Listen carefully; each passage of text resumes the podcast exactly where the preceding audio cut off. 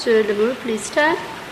Count 7, corruption. 8 years direct imprisonment, 2 years of which are suspended for a period of 5 years on condition that the accused is not convicted of corruption committed during the period. Of respect of accused 5, Mr.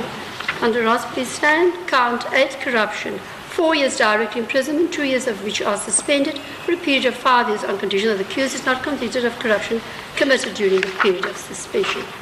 You may be seated.